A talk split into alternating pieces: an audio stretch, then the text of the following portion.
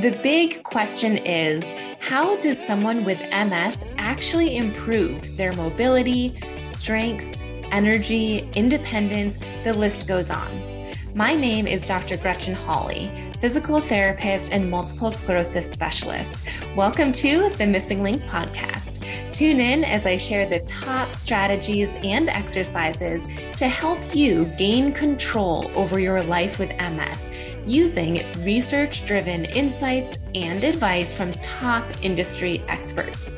Whether you're newly diagnosed or have had MS for over 30 years, whether you have relapsing MS or progressive MS, this podcast is for you. You're sure to feel empowered and inspired after each episode. Ready? Let's dive in. Hi, everyone. Thank you for tuning in today. I am joined by Dr. Michael Kornberg. Dr. Kornberg is an assistant professor of neurology and an associate director of the neurology residency program at the Johns Hopkins University School of Medicine. He specializes in the care of individuals with MS and other autoimmune diseases of the nervous system.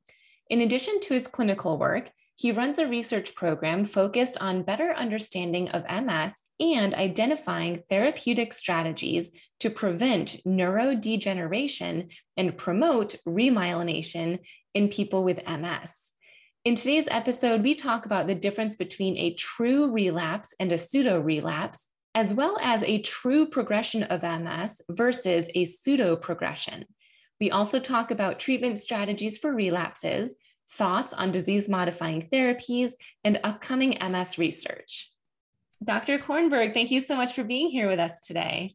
Thank you very much for having me. It's my pleasure. Of course. So, I've got a lot of questions for you about relapses and your approach to treating with MS. But before we get to that, do you mind if I ask you a question from my interview deck to help our listeners get to know you a bit better? Absolutely.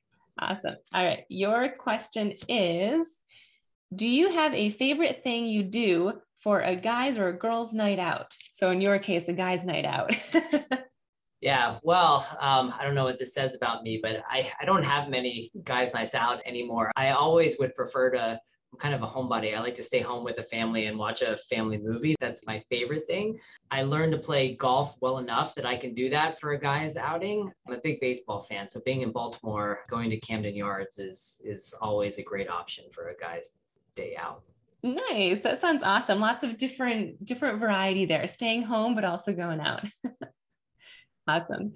All right. So, I first want to ask you what the difference is between a true relapse in MS compared to something that might feel like a relapse, but it isn't. And there's a name for that as well, like a pseudo flare, pseudo relapse. Can you explain to our listeners what the difference is? And also, if there's a way to know which one you're having? Yes. So this can be a very confusing topic. And so it's something that's good to spend some time talking about. I'll preface it before I say anything that, you know, hopefully you have a good enough relationship with your with your neurologist or their team so that if you ever have any question, you know, it's always a good idea to reach out and and speak with them if you have any concern. But what I tell people is there are several ways in which symptoms can worsen for someone living with MS. And the language we use, I think, is a little bit confusing sometimes. So, to your neurologist, the term relapse means when you are having a new attack of inflammation somewhere in your nervous system, in your brain or your spinal cord, or those nerves that carry vision from your eye to your brain. And when that happens, those are the sorts of attacks that respond to steroids and that leave a new lesion, a new spot we can see on MRI.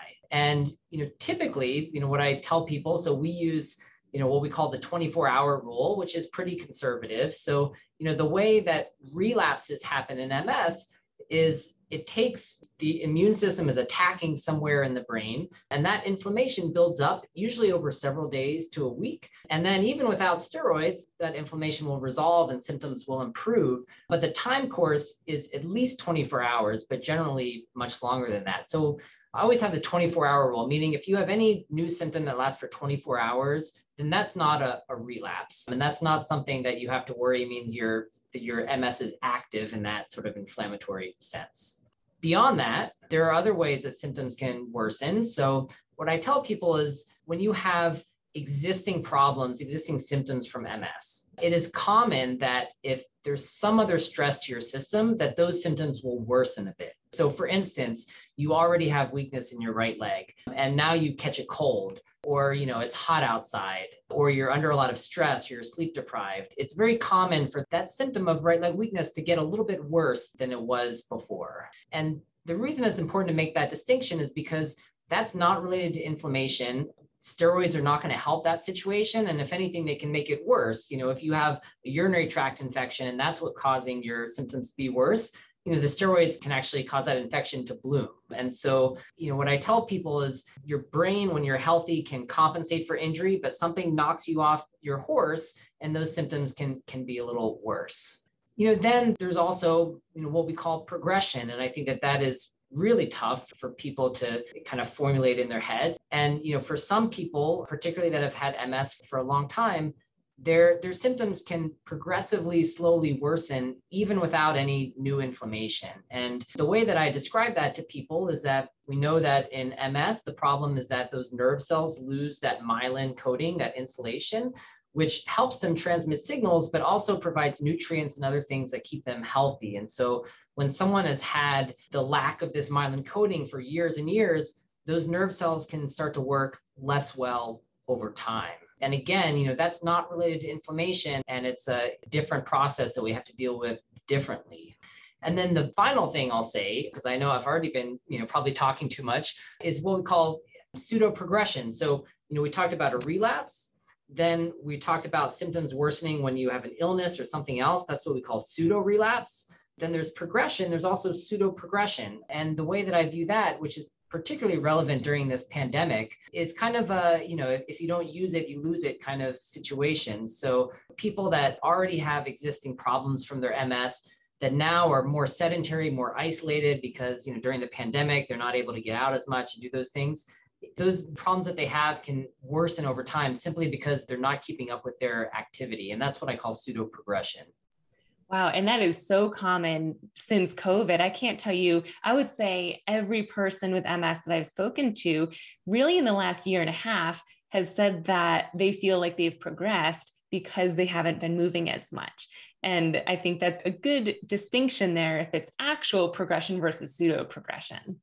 Yeah, well, I've had, you know, I'm not a physical therapist, but I, have had exactly the same experience with the people that I see, that it's almost universal. You know, even people that have been stable for a long time before the pandemic feel like things were worse.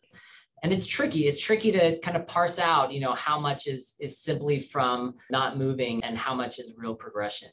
Yeah. So, what are your thoughts on that? Do you feel that, let's say you've identified that in this specific person, uh, that it is a pseudo progression, so it's not actually a progression of the disease. Do you feel like if they start doing healthy habits again and they start making sure they're eating right and exercising more, do you feel like they can get back to where they were before the pandemic? Yeah, no, I absolutely do. And, you know, that's the advice I have been giving to so many uh, of my patients is that for so many people that have had that experience, particularly the ones that I described, where they were pretty stable before the pandemic and now they just feel like things are worse. There's no reason to think that you can't get back to the level where you were before. And you will probably like this take, but you know, I, I, tell people that there's really no way to underestimate the role of physical activity and physical therapy. And people are oftentimes very skeptical and then in retrospect amazed, you know, when they either do formal physical therapy or they you know kind of get back to an exercise routine and start eating right and they feel better again. They feel back to the way they were. But i see that quite commonly. So absolutely. Right. Yeah. So when someone has no new lesions but they do feel like they're progressing. If that was someone who had relapsing remitting MS, is it just safe to say that we can assume that they now have secondary progressive, or could something else be happening? Yeah, so so something else could be happening when that exact sort of person, you know, comes to see me. The inflammation part of their disease has been stable. They have no new lesions on their MRI, nothing, you know, consistent with a relapse, but things are getting worse. I view my first goal to make sure we're not missing any low-hanging fruit, you know, missing some other factor that's causing them to worsen. And we've talked about a lot of those things already in terms of are they less active? Are they not are they not moving as much? Have things changed in their diet? Are there other medical problems that are going on? All of those things that can kind of take someone who's up here and bring them down a notch that has nothing to do with their disease. You know once those things are ruled out and then as a function of time because people with ms even if we can't identify a specific trigger for why things are worse it's not uncommon for people, you know, at one visit to be a little bit worse and then, you know, to have rebounded by the next visit. And so to really feel comfortable that someone is experiencing progression, not only do you have to rule out other factors that are contributing, but you also have to see it sustained over time. I mean, that's really the definition of progression. And you, you can't really define it in shorter than one year. And so, you know, I feel comfortable that someone is progressing when I'm confident there's no other factor involved and you you see the consistency over at least six months, but really, you know, more than a than a year. Gotcha. And when it comes to a pseudo progression or pseudo relapse, would it ever be a brand new symptom that they haven't experienced before? Or is it always something that they have experienced as one of their MS symptoms? Yeah, another great point. So, as a general rule, uh, pseudo relapse, pseudo progression should involve worsening of an existing symptom because if it's if it's brand new then that does raise my suspicion for a relapse for a true relapse. And you know there are of course exceptions to that. Sometimes you know someone has just a little bit of dysfunction in some way that maybe you know they don't even notice because it doesn't impact them in a functional way on a daily basis. But then something else hits them and that symptom is a little worse and now they notice it. So it's not really new. It's just not something they've noticed on a regular basis. Sometimes it's a new symptom that is not really directly related to MS. So people will often attribute migraines or joint pain to MS, and those things aren't directly related to MS. But I think, kind of along those lines, what might happen is someone who, let's say, has right sided weakness now, because they're compensating and they're walking, now they develop pain or some dysfunction in the left leg that's not MS related, but it's kind of a product of them trying to compensate for their injury. And so that's new, but it's not MS related. And so there are some nuances there, but as a general rule, a relapse is most often going to be a new symptom you haven't had before. And pseudo relapse, pseudo progression is going to be some worsening of symptoms that you've had for a while. Okay, awesome. That's good to know. So, when it comes to when to reach out to the neurologist, you've already mentioned that with a pseudo relapse, usually it's a day or so, it's nothing long term. So, do you have a guide of wait 24 hours or 48 hours? Or what are your thoughts on when someone should actually reach out, or if there's something they could do at home instead? Yeah, so I do tell people the 24 hour rule of thumb. So any symptom that lasts for less than 24 hours is is not something you have to be concerned about. That doesn't mean that I don't want anyone to reach out to me if they're having a symptom less than 24 hours. Obviously, if something significant is happening, you can't see it in through one eye or, you know, all of a sudden you can't walk, that's a different story. But if there's some new symptom that's not severe, you certainly can give it the, the 24 hours. And if it goes away before then, it's not something you have to worry about. If it's been longer than 24 hours, then I'd like you to reach out to me so that we can talk about it. As I'm sure that you've experienced, nobody with MS knows themselves better than themselves, right? And so, you know, especially people that have had MS for a while, they know what their triggers for for pseudo relapse are. And so they spend a day out in the heat. They know that things are going to be worse for a couple days thereafter. And so part of what I'd like to do is help people identify those triggers so that they can start to feel comfortable when things are worse, recognizing that it's something they've experienced before and what the trigger is, and they know it's going to get better. And so it's not always that a pseudo relapse lasts for 24 hours or less. It's just that typically there's a clear trigger, and it's usually something not new to them that things worsen in that scenario. Yeah. And I think knowing your triggers can be such an empowering thing, especially for those that are newly diagnosed or maybe just new to having triggers. I have several clients, I'm sure you do too, where heat intolerance was never an issue for them right. until one summer. Eventually, now it is an issue. Yeah. And I think that being able to determine what your triggers are, it, it almost gives you control back. And so you don't have to freak out. You just remove the trigger and it'll come back eventually. Yeah. Absolutely. So. Couldn't couldn't agree more. So I'm curious, and of course, I'll preface this by saying that every neurologist, every doctor is different, but I'm curious as to what your treatment strategies are for relapses as well as for just disease management as a whole. So when it comes to relapses, what are some things that you tend to consider for your clients? If I'm convinced that someone is having a relapse, and again, this means you know new inflammation somewhere in their nervous system, then I generally do treat with steroids. And the important things to know there are that this is not kind of low dose steroids. Sometimes a primary care doctor will prescribe a Medrol dose pack or something like that, you know, so that's been shown, you know, not to be enough. And so we're talking about high dose steroids that can either be given through an IV or we know now that you can do it orally, but with high doses. So, you know, unfortunately for prednisone, that means 25 pills per day for three days, which can be tough for people. But generally speaking, my practice is to treat with steroids unless there's good reasons not to. And so, big picture wise, we know that steroids hasten recovery, so they shorten the duration of a relapse. There's never been good evidence that they change the long-term outcome you know meaning six six months down the line you're not likely to be any different whether you were treated with steroids or not. And so whether we do steroids or not depends on how severe the relapse is whether someone has had any issues with steroids in the past. Some people just don't feel good when they've taken them they can't sleep. You know do they have diabetes or something that could be made worse by it. And so we take those factors into account, but generally that's my practice. But more important than even than, than that, you know, what you do during a, a relapse is getting someone onto a, a, disease modifying therapy that can control their disease, that can control the, the inflammatory aspect of it. Because you know, these days we are in, in many ways in a fortunate place where we have a huge armamentarium of MS therapies, you know, some of which are extremely effective at preventing relapses. And so in the era of MS where we live in now, no relapse is really acceptable in my view, because we, we have therapies that can prevent them and, and we have very good evidence that by preventing relapses with these therapies, we can prevent or delay disability in very significant ways. And so I kind of try to emphasize that in terms of what's going to impact you in the long term is your disease modifying therapy that is meant to prevent these relapses from happening in the first place.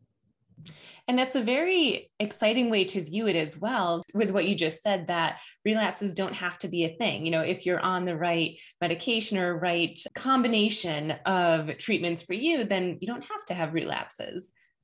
Yeah, Absolutely. Absolutely. When I'm seeing someone who's being newly diagnosed with MS, which obviously is a very difficult situation for, you know, for anyone, particularly because it's a disease of young people who were a couple months before were healthy, didn't have, you know, a care in the world about their health. It's very challenging to kind of come to grips with that. And, and I try to tell people that even though I don't want to lighten or dismiss the weight of that or, you know, all the other things that come with MS. But, you know, on the other hand, people who are being newly diagnosed, you can strike a very optimistic tone for that reason because it's not the same sort of disease course that we saw 20 plus years ago. And so that's absolutely true.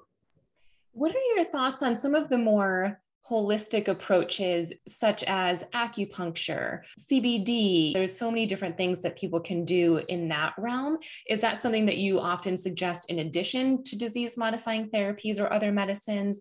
Or do you not really play in that world? What are your thoughts there? Yeah, no, I try not to view the world of MS care as kind of separate worlds, you know, honestly. The conversation I have with people is that to me, the distinctions between Western medicine, holistic medicine, these sorts of things are, are very artificial. And, you know, ultimately, what I care about is evidence and safety. So if you're going to tell me that some intervention, you know, has some specific effect, I want to be convinced of that by some level of evidence.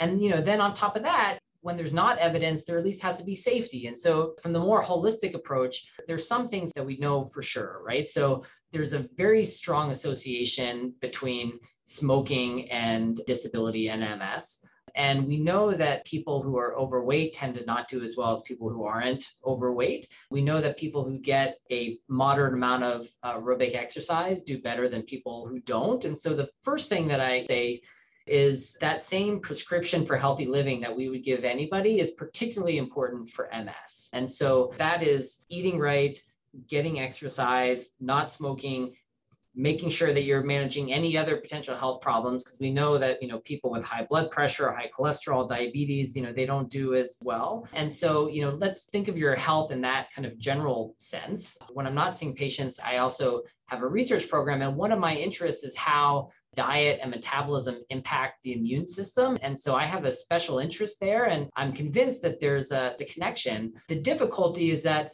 right now we don't know you know what specific diet is is particularly good for ms and and you know what is bad for ms and so a lot of my patients will get quite worried because they'll read on the internet that this diet is anti-inflammatory this diet is pro-inflammatory they have to avoid this food they have to eat lots of that and most of that goes about a thousand miles beyond what we actually have evidence for. And so at this point, you know, what we know for sure is that a generally healthy diet, meaning less processed foods, high in fruits and vegetables, you know, is the best you can do for MS. And so if someone really wants to follow a specific diet, at this point, I still recommend the Mediterranean diet for MS because it's it's the only diet that we have good evidence has broad benefits for health, heart health, and brain health. For other elements that fall into that holistic category, like acupuncture or CBD that you mentioned, what I tell people is, for instance, with acupuncture, do we have large, well controlled, placebo controlled studies for the effect of acupuncture? No, but it's a very safe procedure. And, and so if someone wants to give it a try, particularly people with pain as a big element of their MS, I am all for it because there's no downside to it. And if someone experiences a benefit, that's fantastic. And with some of the other products, I kind of take the same approach. So CBD is different because CBD is not psychoactive like the other components of other cannabinoids. So I, I don't have any issue with people trying CBD for some of the THC containing products, I have the conversation with them that you should view it no differently than anything else you put in your body. And so there's actually very good evidence that cannabinoid products have benefit for spasticity and pain in MS. I mean, that's clear. At the same time, you know, just like anything else you might take, there are potential side effects as well. And so cognitive slowing, sedation, you know, that sort of thing. And so as long as you kind of go into it with that same mindset that there's benefit, but there might be a downside and you weigh those pros and cons, then I'm all for that as well. Yeah. And I think one thing that you're mentioning that I think is something that can feel challenging about MS, but also hopeful at the same time is that it is so different for each person if you have heard of someone who tried acupuncture and it didn't work at all, that doesn't mean that it's not going to work for you. Yeah. So, you know, just as you mentioned too, what I usually suggest is as long as there's no negative side effects, you never know, no matter what you've heard from other people who have tried it. Yeah, could not agree more. Yeah. So, do you have anything currently in research, just that you've been reading or doing yourself, that really excites you about MS research world? Yeah, there's a lot. One of the things that I love about taking care of MS as a, as a clinician scientist is that on the one hand, there have been so many advances in MS, uh, you know, really even just over the last 10 years that there's so much we can offer people who have the disease. But at the same time, there are big unanswered questions and, and opportunities to further improve the lives of people with the disease. So there's a few. So I mentioned already that you know one of my big interests is understanding how diet and metabolism impact the immune system. And I think we're finally getting to a place where we have the tools and the interest to really understand what the potential mechanisms might be by which certain diets might impact the immune system and, and actually test them in a rigorous way in, in people. I mean, that's something that the world of nutrition has kind of lacked to this point is really rigorous studies of diet with proper control groups so that we actually can draw conclusions about it. And we're getting to that point. And so that's some of the work that i do is both in the research lab understanding how some of these diets work in, in animals and cell culture but then also translating that to you know to people and studying in real people as well.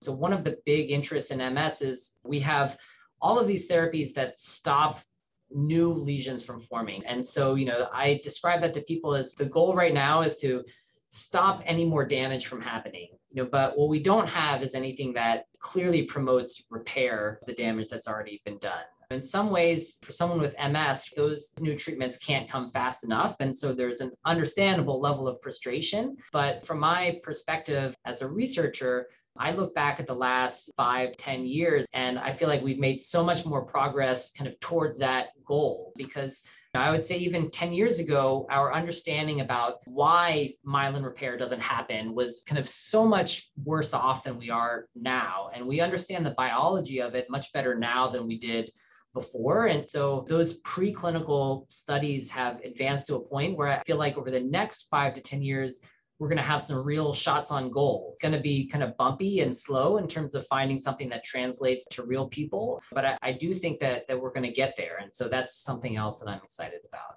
Yeah, that's super exciting. And I agree. I've been a physical therapist for almost nine years and an MS specialist for almost seven. And just in the last seven years alone, there have been so many advancements in different areas, but especially medication and therapies for MS. So just in seven years, we've come far. I can't imagine the next seven. Do you have any estimates as to if you think there would be a remyelination therapy or drug, whatever it ends up being, in this lifetime now, or is it going to be something really far away? Any thoughts yeah. on that? Yeah, it's a tricky question, right? Um, you know, especially when it's recorded, you run the risk of looking like a fool, you know, at, at some point. But having said that, I would cautiously say there's not going to be something on the market in the next few years. It's definitely not in, in that ballpark. Some of the, the therapies that are being advanced in the pipeline for myelin repair, we're not at a point right now where we have something kind of in the, the last stage of clinical studies. There have been a few over the past several years that have made it to that stage. And unfortunately just had disappointing results in, in those large studies at the phase three level. But there's a lot that's kind of at that transition from the lab to people, those early clinical studies. And so, again, this is a cautious, rough estimate with that caveat in mind. So, certainly, I think there's going to be something in this lifetime, and I think it's going to be better than that. I mean, if I had to kind of put my money down, I would say in 10 years' time, there will be something that is approved for myelin repair. The first steps are not going to be a miracle.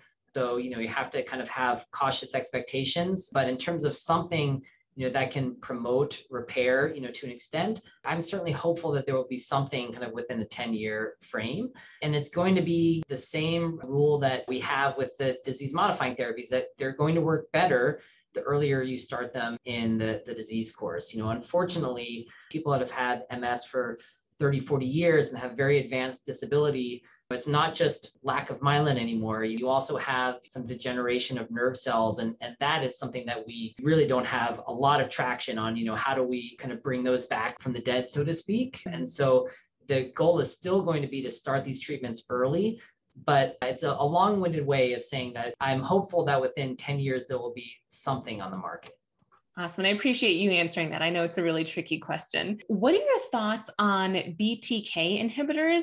There's several trials going on now. A, a, lot of people still don't really know what they are. Can you let our listeners know what it is and if that gives you any type of hope? Because it does seem different from any other current disease modifying therapy. Yeah, it's a great question. So BTK inhibitors, so the BTK stands for Bruton's tyrosine kinase, which is a protein that's on different cells that we can talk about.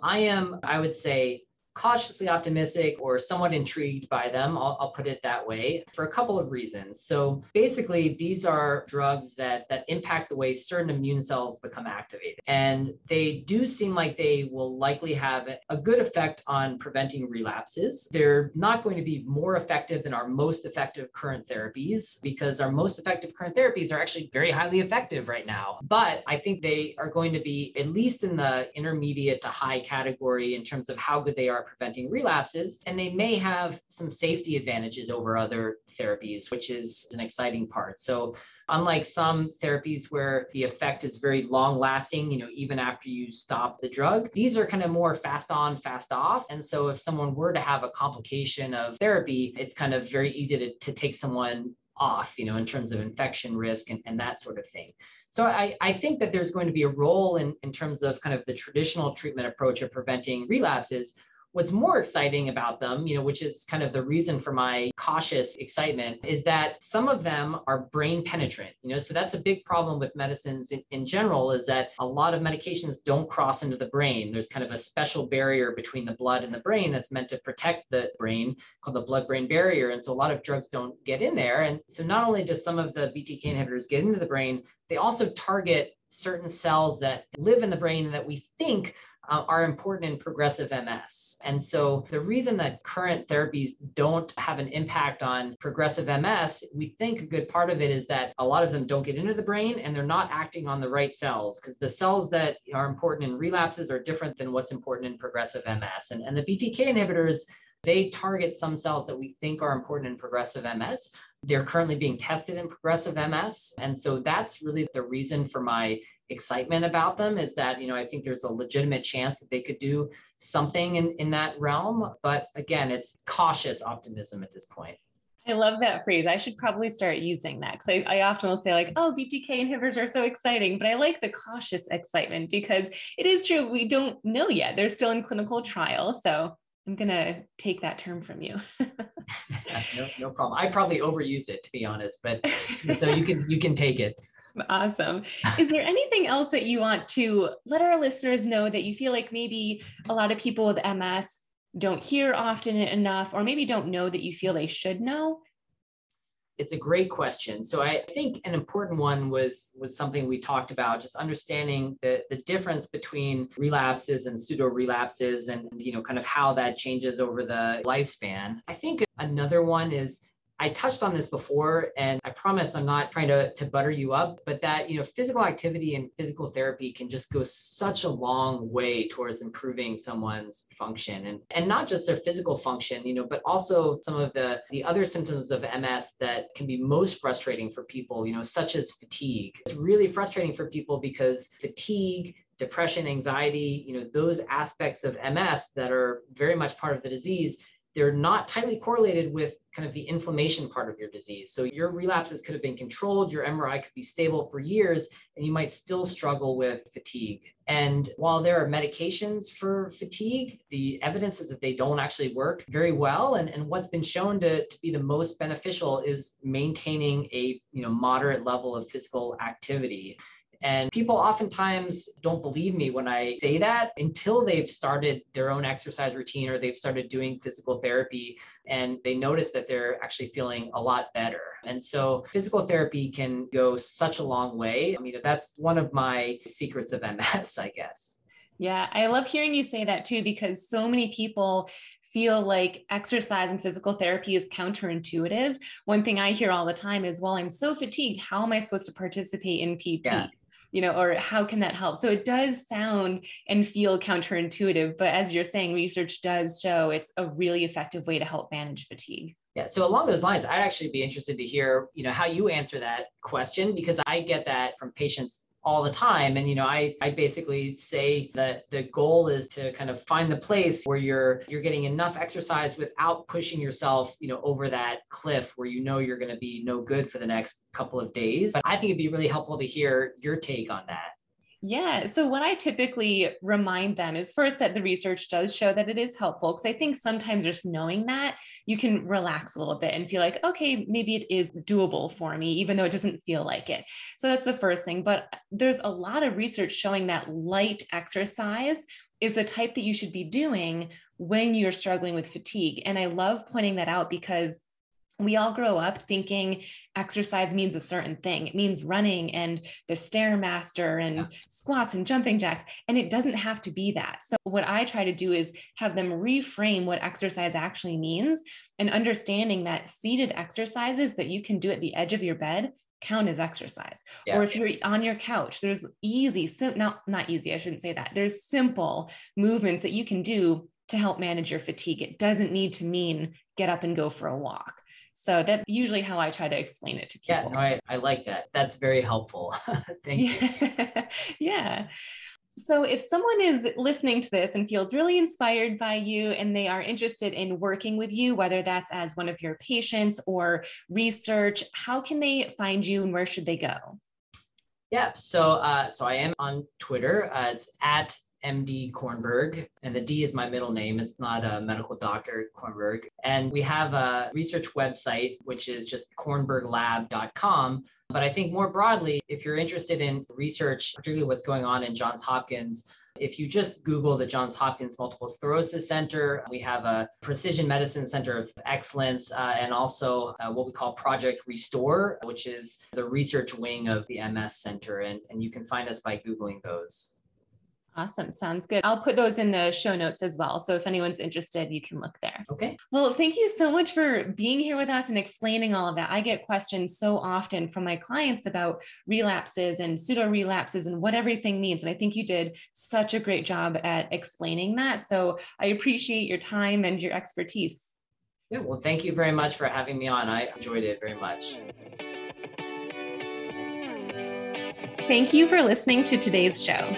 I am so grateful to have you as a listener. If you'd like extra resources, such as a video of one of my seated exercise classes, my favorite core exercises, and the opportunity to ask me your questions, head to missinglink.com forward slash insider. That link will be shared in the show notes along with links to my social media handles. If you loved this episode and think a friend or family member with MS would benefit from listening, please go ahead and text or email this podcast to them right now. Sharing this podcast will help me educate and empower as many MS warriors as possible. Thanks again for joining, and be sure to tune in next week for another episode of the Missing Link podcast.